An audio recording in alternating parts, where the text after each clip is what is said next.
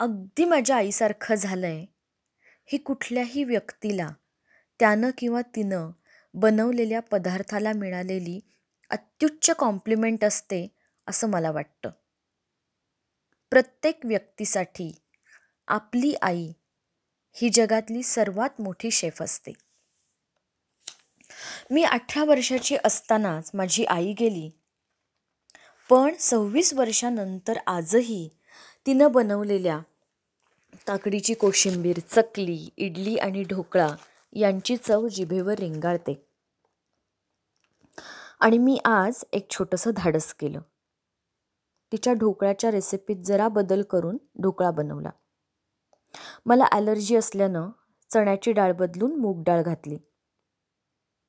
मी स्वतः केलेल्या ढोकळ्याला साठ टक्के गुण देते.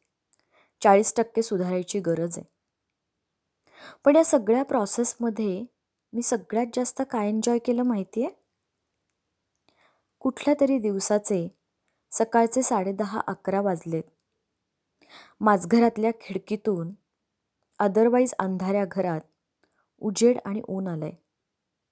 समोर पांढऱ्या शुभ्र पंचावर तांदूळ चणा डाळ उडीद डाळ वाळत घातली आहे दुपारच्या चहाच्या वेळी ते मिश्रण भाजलं जातं आणि मग ताईला किंवा मला गिरणीत पिटाळलं जातं. त्याचा रवा बनून आला की त्यानंतरच्या रविवारी सकाळी ताक झाल्यावर तो रवा त्या ताकात भिजवण्यात येतो.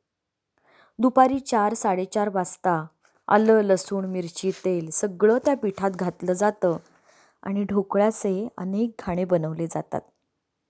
दुसऱ्या कढईत मोहरी हिंग कढीलिंबाची खमंग फोडणी होते आणि चुरचूर आवाज करीत ढोकळ्यावर ओतली जाते. मग सुरेखा मामी पारसवार मावशी स्वातीचाई यांच्याकडे ते पोचवले जातात. आधी लोकांना द्यायचं मग घरी खायचं. उरलं सुरलं लोकांना द्यायचं नाही. हा नियम नकळत अंगवळणी पडतो. मग नंतरच्या ढोकळ्यावर बाबांना आवडतं म्हणून लाल तिखट पडतं. माझा ढोकळा साधा असतो.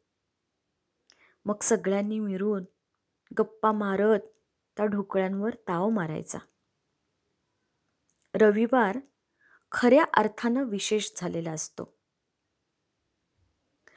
असे इडली ढोकळेवाले अनेक रविवार मी अठरा वर्ष अनुभवले. तो सुगरणपणा आणि ते संस्कार. सव्वीस वर्षांनी शुक्रवारी ब्रेकफास्टला जागे झाले. माझ्या मुलीशी आणि भाऊ बहिणींशी फोटो शेअर करून तो रविवार मी पुन्हा जगले.